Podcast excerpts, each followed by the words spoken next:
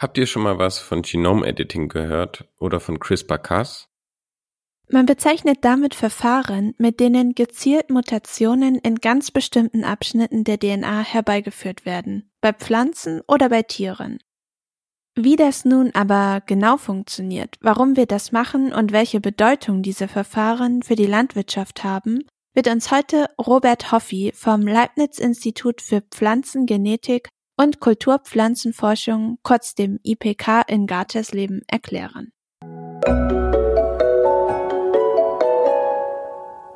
Querfeld ein Podcast. Wir reden über die Landwirtschaft der Zukunft.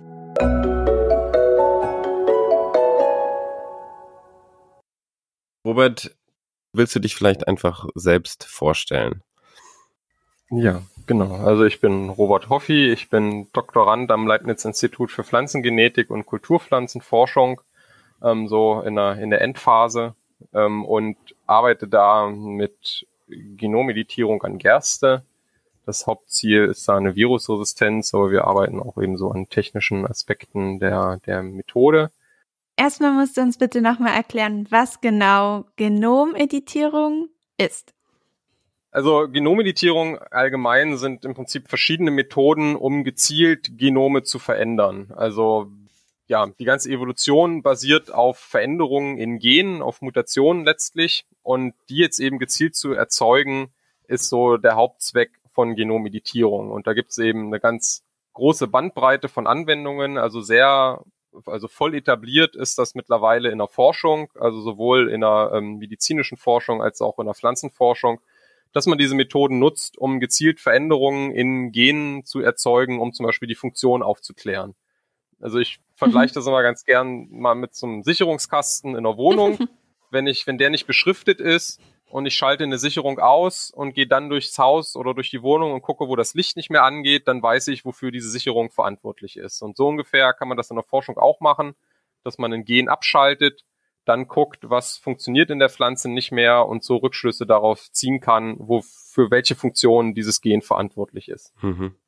Und der nächste Schritt ist dann eben, das Ganze dann in der Medizin therapeutisch zu nutzen oder in der Pflanzenzüchtung dann eben zu nutzen, um bestimmte Eigenschaften von Pflanzen zu verbessern. Wie gesagt, Genomeditierung beschreibt verschiedene Verfahren. Das, was mittlerweile so am bekanntesten ist und auch am meisten verwendet wird, ist ähm, CRISPR-Cas oder kommt aus dem CRISPR-Cas-System von Bakterien.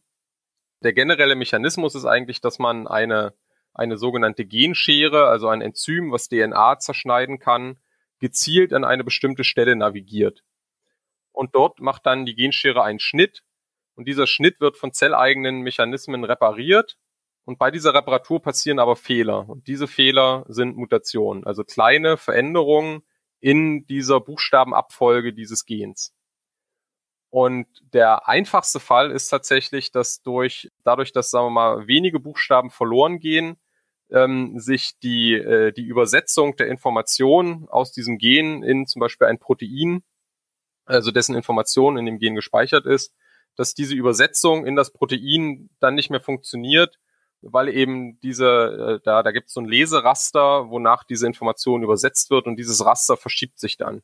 Und dann ähm, kann dieses Protein nicht mehr produziert werden und so ist das Gen ausgeschaltet in dem Sinne, dass die Information nicht mehr ausgelesen werden kann. Magst du vielleicht nochmal die Chancen, aber auch ein paar Risiken äh, des Ganzen, es wird ja mal heiß diskutiert, darlegen? Genau, also die Potenziale sind eben, dass wenn ich ein Gen kenne und seine Funktion kenne, es gezielt im Zuchtmaterial verändern kann, um eben eine vorteilhafte Eigenschaft zu nutzen.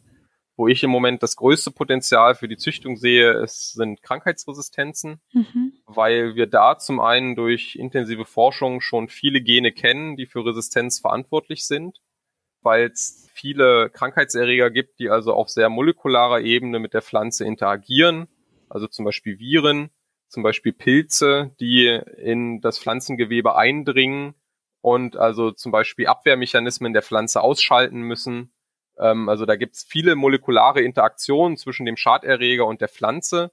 Und genau solche Interaktionen kann man eben sehr gut durch gezielte Veränderungen dieser Interaktionspartner behindern und kann zum Beispiel dazu führen oder damit erreichen, dass, dass der Schaderreger die Pflanze nicht mehr austricksen kann, zum Beispiel. Also dass der Schaderreger nicht irgendwie inkognito äh, in die Pflanzenzelle eindringt, ähm, was sie heute manchmal dann machen und dann sich da ausbreitet, sondern dass die Pflanze den erkennt und bekämpfen kann selber.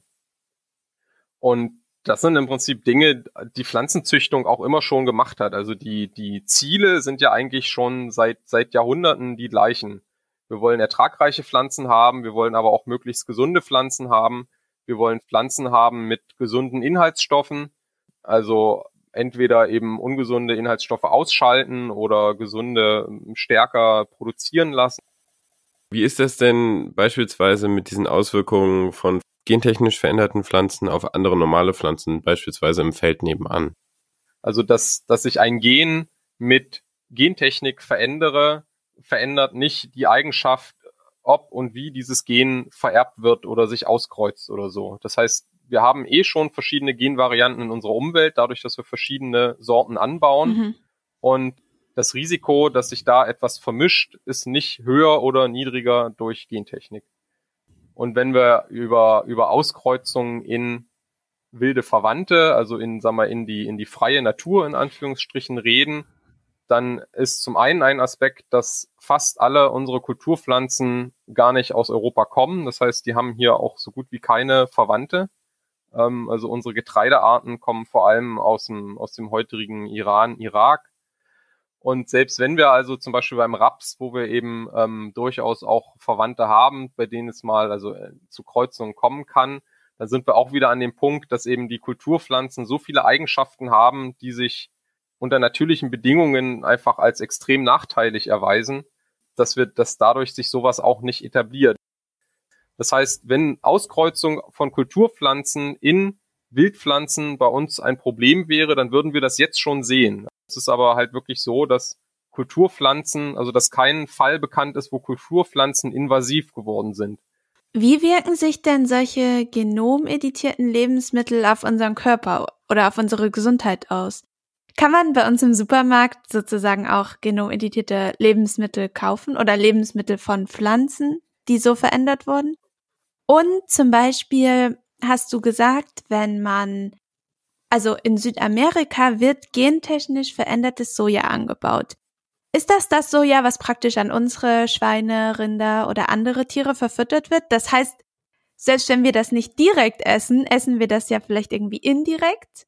Genau, also zur ersten Frage, also im Supermarkt gibt es noch keine genomeditierten Pflanzen.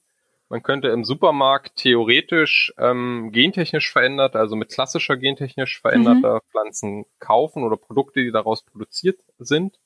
Die müssten dann, wenn sie direkt da drin enthalten sind, gekennzeichnet sein. Also da würde dann okay. irgendwo eine Zutatenliste stehen aus gentechnisch veränderten ähm, Organismen oder gentechnisch veränderten Pflanzen. Mhm. Es sind in der EU meines Wissens ähm, über 70 Pflanzensorten zugelassen als Lebens- und Futtermittel. Also die EU unterscheidet in ihrer Zulassung zwischen Anbau und ähm, Import oder also einfach Verwendung. Mhm. Und zur Verwendung, wie gesagt, als Lebensmittel und auch als Futtermittel sind also über 80 Pflanzen zugelassen in der EU. Das sind eben, wie gesagt, zum Beispiel diese, diese Mais- und ähm, Sojasorten, die es also in Nord- und Südamerika gibt ähm, und die eben importiert werden dürfen in die EU. Genau, und also manchmal findet man, ganz selten findet man Produkte, die also direkt ähm, aus den USA, also Lebensmittel, die direkt aus den USA importiert werden. Ja. Und die kriegen dann so einen deutschen Aufkleber mit der Inhaltsangabe und da steht dann manchmal drauf, enthält gentechnisch veränderte Organismen oder sowas.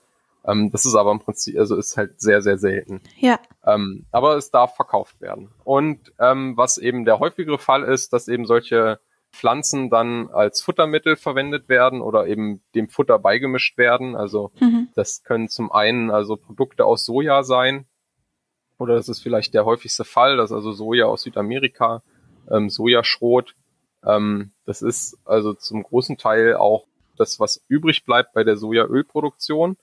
Also es ist manchmal auch ein bisschen Missverständnis, dass ähm, Soja wird in Südamerika nicht vorrangig dafür produziert, um in Europa an Tiere gefüttert zu werden, sondern das sind, das ist da vor allem eine Ölpflanze Und das, was nach dem Auspressen des Öls übrig bleibt, das ist auch noch ein gutes Tierfutter. Mhm. Und das wird importiert und wird hier dann ähm, verfüttert, ist also auf dem Futter auch deklariert, also auf dem Futtermittelsack äh, oder wenn, wenn der Landwirt also das im Silo bekommt, dann steht auf den Papieren dazu, dass das gentechnisch veränderte Pflanzen enthält. Muss dann auf dem Produkt, was, ähm, also aus dem, aus dem fertigen Tierprodukt, also auf der Milch, auf dem Käse, auf dem Fleisch, aber nicht mehr deklariert werden. Genau, jetzt ist die Frage, was, was macht das mit uns, was macht das mit den Tieren? Das ist also wieder genau der Punkt. Da ist nicht entscheidend, ob das gentechnisch verändert ist oder nicht, sondern da ist eben die Eigenschaft entscheidend. Okay. Die die Pflanze hat.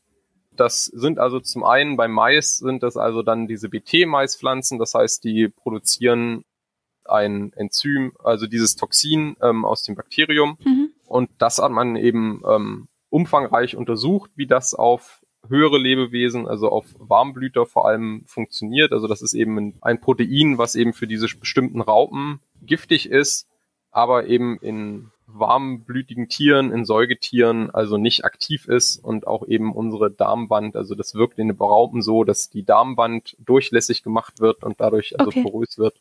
Das funktioniert in Tieren aber nicht und den Menschen auch nicht. Ähm, und wie gesagt, also es werden seit 1995, glaube ich, ist die erste BT-Mais-Sorte auf den Markt gekommen. Das heißt, das sind jetzt äh, 25 Jahre, die man diese Pflanzen verfüttert und in Amerika die Leute das auch selber essen. Also das ist sicher. Und ähm, das heißt, man kennt auch kein Beispiel, wenn irgendwer eine Pflanze oder ein Tier gegessen hat, was mit einer gentechnisch veränderten Pflanze gefüttert wurde, ähm, wo danach gesundheitliche Probleme Nein. entstanden sind. Nein. Okay. Wo liegen so deine Hürden oder was siehst du da in diesen ganzen Debatten als größte Probleme? Genau, also ich glaube, dass das größte Missverständnis ähm, ist eben dieser diese Natürlichkeitsidee, dass etwas, was natürlich ist, ähm, automatisch gut ist und dass natürlich, wenn wir also die Gentechnik-Debatte läuft, ich weiß nicht, seit 30 Jahren oder so und also es ist ein sehr spezielles Thema, was eigentlich nur wenige Menschen wirklich interessiert. Ja. Aber natürlich eben über die Fragen Ernährung, ähm, Landwirtschaft und so ja doch extrem viele betrifft und sich auch viele, glaube ich, davon betroffen fühlen. Ähm, wenn ja. man aber eben diese Debatte nicht aktiv äh, so verfolgt, sondern immer nur mal im Vorbeigehen irgendwie was hört, dann schnappt man, hat man am wahrscheinlichsten aufgeschnappt, dass Gentechnik irgendwie was Schlechtes ist oder man das zumindest kritisch sehen sollte. Ja. Und so hat sich natürlich über viele, über viele, viele Jahre äh, eben so ein, so ein intuitives Gefühl etabliert, dass Gentechnik was Schlechtes ist. Und das ist natürlich super schwer, ähm, da jetzt mit, mit Argumentationen zu zeigen, dass das, dass das vielleicht ein bisschen oberflächlich ist und dass Gentechnik also schon gute Potenziale hat und wir eben nur einen guten Rahmen brauchen, wie wir diese Potenziale auch nutzen können. Und ich glaube aber, dass sich da in letzter Zeit viel bewegt, dass auch die Diskussion bei den Grünen da viel zu beigetragen hat, dass wir gerade auch so im ähm, Bereich von umweltinteressierten Menschen und so da nochmal neu drüber nachdenken können und dass sich da also schon ein bisschen was, ein bisschen was bewegt, ja. Vielen Dank für das Gespräch. Ich fand das sehr interessant, auch mal da eine wissenschaftliche Seite zuzuhören. Ich glaube, dass ja. es ganz wichtig ist, dass da mehr drüber gesprochen wird. Danke ja, dir. Sehr gerne. Vielen Dank für die Einladung und für das Interesse.